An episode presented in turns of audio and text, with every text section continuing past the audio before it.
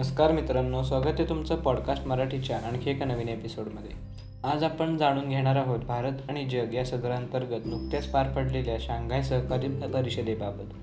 आपल्याला माहीतच असेल की सप्टेंबर पंधरा सोळा रोजी उझबेकिस्तान येथे समरकंद येथे पार पडलेली शांघाय सहकारी परिषदेची ही एकविसावी शिखर सभा होती. या परिषदेच्या स्थापनेपासूनच ही चर्चेचा विषय बनलेली आहे. पाश्चिमात्य देशांच्या वर्चस्वाला शह देण्याकरिता नाटोच्या उपरोधात इसवी सन दोन हजार एकमध्ये आशियाई आणि मध्य पूर्वेकडील देशांकडून ही स्थापना करण्यात आली. या परिषदेसाठी चीन Russia Uzbekistan Kyrgyzstan Kazakhstan Tajikistan Bharat आणि पाकिस्तान या शांघाय कॉर्पोरेशन ऑर्गनायझेशनच्या सदस्यांमध्ये समरकंद शहरात दोन दिवसांची ही बैठक पार पडली. आणि त्यात बेलारूससारखे निरीक्षक देश जसे की इराण आणि मंगोलिया हे देखील उपस्थित राहिले. व्यापार आणि परस्पर हितसंबंध जोपासण्यापासून ते लष्करी भागीदारीपर्यंत विस्तृत विषयांवर या संघटनेत चर्चा करण्यात आली. भारत दोन हजार पाच रोजी या संघटनेचा एक निरीक्षक देश म्हणून सामील झाला. भारताच्या बदलत्या परराष्ट्र धोरणाचे हे द्योतक आहे असे आपण म्हणू शकतो. या संघटनेच्या केंद्रस्थानी चीनसारखा आक्रमक देश आहे. तसेच पाकिस्तान देखील या संघटनेत सामील आहे. त्यामुळे या संघटनेतील भारताचे अस्तित्व खरंच आश्चर्यकारक आहे.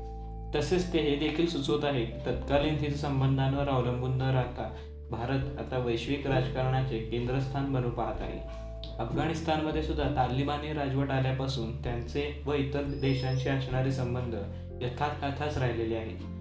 मात्र दोन हजार बारामध्ये त्यांना निरीक्षक राष्ट्राचा दर्जा घेण्यात आला. पण यावर्षी त्यांचा एकही प्रतिनिधी उपस्थित नव्हता. शांघाय कॉपरेशन ऑर्गनायझेशनच्या बैठकीदरम्यान उझबेकिस्तानचे अध्यक्ष शौकत मिर्जिओयेव यांनी प्रादेशिक आणि जागतिक धोरणामध्ये अफगाणिस्तानच्या भूमिकेवरती जोर दिला. त्यांनी म्हटले की युरोपाला आशियाशी जोडणारा हा एक प्रमुख मार्ग आहे. आजपर्यंतच्या इतिहासात अफगाणिस्तानने फक्त बफर देश म्हणूनच भूमिका बजावली आहे. पण आता मात्र तो मुख्य काळजीचा विषय बनला आहे. दहशतवाद आणि सं राजकीय अस्थिरता किंवा सामाजिक अस्थिरता हे एकविसाव्या शतकातले प्रमुख दोन आपत्ती आहेत असे आपण म्हणू शकतो. भारताचा विचार करता पाक पुरस्कृत दहशतवाद आणि चीनच्या सीमेवरच्या कुरगोड्यांसोबत तो झुंजत आहे. रशियाचे अध्यक्ष व्लादिमीर पुतीन यांची उपस्थिती या परिषदेत चर्चेचा विषय नक्कीच ठरली. पाश्चिमात्य देशांनी घातलेल्या आर्थिक निर्बंधांनंतर देखील आज रूस भारत किंवा रूस आशिया हे प्रमुख भागीदार आहे मग ते ऊर्जा क्षेत्र असो वा संरक्षण क्षेत्र. मी वर नमूद केल्याप्रमाणेच भारताच्या अलिप्ततावादी धोरणाला काहीसे बाजूला ठेवत भारत आज सर्व समतोल भूमिका घेताना दिसून येत आहे. तो ब्रिक्समध्ये देखील आहे तो कॉड संघटनेतही आहे आणि एस सी ओमध्ये देखील आहे. चीनचे अध्यक्ष या परिषदेत त्यांच्या वन बेल्ट रोड इनिशिएटिव्हला मजबूत करताना दिसून आले म्हणजे सिल्क रोडला. पुतीन यांना त्यांच्या राजनैतिक महत्वाकांक्षा पुढे नेण्यासाठी शांततापूर्व मार्गांचा विचार करण्याचा सल्ला मोदींनी दिला. जागतिक नेत्यांमध्ये प्रवेश केल्यामुळे भारत हा एकमेव देश बनला जो अजूनही शांततापूर्ण मार्गावरती ठाम आहे. नुकत्याच भारताने युनायटेड किंगडमला मागं टाकत जगातील पाचवी सर्वात मोठी अर्थव्यवस्था बनला आहे. भारताच्या आर्थिक विकासाचे हे द्योतक ती तिचे नेतृत्व ही कुशल लोकसंख्या आणि व्यापक जगाच्या गरजा पूर्ण करण्याच्या इच्छेने होते.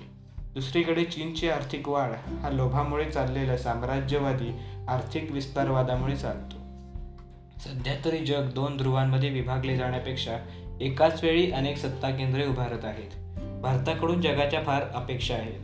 भारताची भौगोलिक स्थिती पाहता सतत युद्धसज्ज राहणे हा एकच शांततेचा मार्ग दिसून येतो आहे. एस सी ओची अधिक माहिती असे की ही एक कायमस्वरूपी आंतरशासकीय आंतरराष्ट्रीय संस्था आहे जिची स्थापना दोन हजार एकमध्ये केली गेली. एस सी ओचे चार्टर दोन हजार दोनमध्ये स्वाक्षरी करण्यात आलं आणि दोन हजार तीनमध्ये अंमलात आलं. ही एक युरेशियन म्हणजे युरोप आणि आशियन अशी राजकीय आर्थिक आणि लष्करी संघटना आहे जी प्रदेशात शांतता सुरक्षा स्थिरता राखण्याचे उद्दिष्ट ठेवते. नॉर्थ अटलांटिक ट्रिटी ऑर्गनायझेशनचे प्रतिउत्तर म्हणून याकडे पाहिले जाते. हा नऊ सदस्य नऊ सदस्यांचा आर्थिक आणि सुरक्षा गट आहे आणि सर्वात मोठा आंतरप्रदेशीय आंतरसंघटनांपैकी एक म्हणून ओळखला जातो. युनायटेड स्टेट्स ऑफ अमेरिका यांनी सुद्धा एस सी ओमध्ये निरीक्षक दर्जासाठी अर्ज केला होता परंतु दोन हजार पाचमध्येच तो फेटाळण्यात आला. अफगाणिस्तान आणि इराकमधील युद्धामुळे उझबेकिस्तान आणि किर्गिझिस्तानमध्ये यू एस एच्या सैन्याच्या अनिश्चित काळासाठी दर्शवणारी उपस्थिती. जुलै दोन हजार पाचमध्ये असताना शिखर परिषदेत एस सी ओने यू एस एला एस सी ओ सदस्य देशांमधून आपले सैन्य मागे घेण्याचे स्पष्ट वेळापत्रक देण्याची विनंती केली. काही काळानंतर उझबेकिस्तानने सुद्धा युनायटेड स्टेट्स ऑफ अमेरिकेला के टू हवाईतळ सोडण्याची विनंती केली. दोन हजार सातमध्ये एका अहवालात नमूद केल्याप्रमाणे एस सी ओने या प्रदेशात यू एस ए किंवा त्यांच्या लष्करी उपस्थितीबाबत कोणतीही थेट टिप्पणी केली नाही मात्र चिंता मात्र व्यक्त केली जी अप्रत्यक्ष विधानांद्वारे व्यक्त केली गेली. दोन हजार पंधरामध्ये युरोपियन संसदेच्या एका संशोधकाने तिचे मत व्यक्त केले की संस्थात्मक कमकुवतपणा संयुक्त प्रकल्पाच्या अंमलबजावणीसाठी समान आर्थिक निधीची कमतरता आणि परस्पर विरोधी राष्ट्रीय संबंधांमुळे एस प्रादेशिक सहकार्याची उच्च पातळी गाठता येत नाही इराणी लेखक हमीद गोलपिरा यांनी या विषयावर असेच म्हणले की जबिंग्नेव यांच्या सिद्धांतानुसार युरेशियन भूभागावर नियंत्रण ही जागतिक वर्चस्वाची गुरुकिल्ली तर मध्य आशियाचे नियंत्रण ही युरेशियन भूभागावर नियंत्रण ठेवण्याची गुरुकिल्ली आहे. रशिया आणि चीनने दोन हजार एकमध्ये शांघाय कॉपरेशन ऑर्गनायझेशनची स्थापना केल्यापासूनच या सिद्धांताकडे लक्ष वेधले गेले आहे.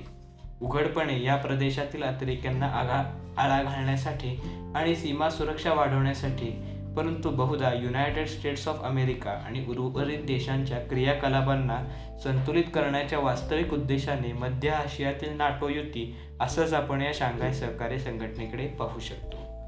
आजच्या या एपिसोडमध्ये आपण इथेच थांबू. आजचा एपिसोड तुम्हाला कसा वाटला हे नक्की कळवा आणि पुढील एपिसोडची वाट पहा. धन्यवाद.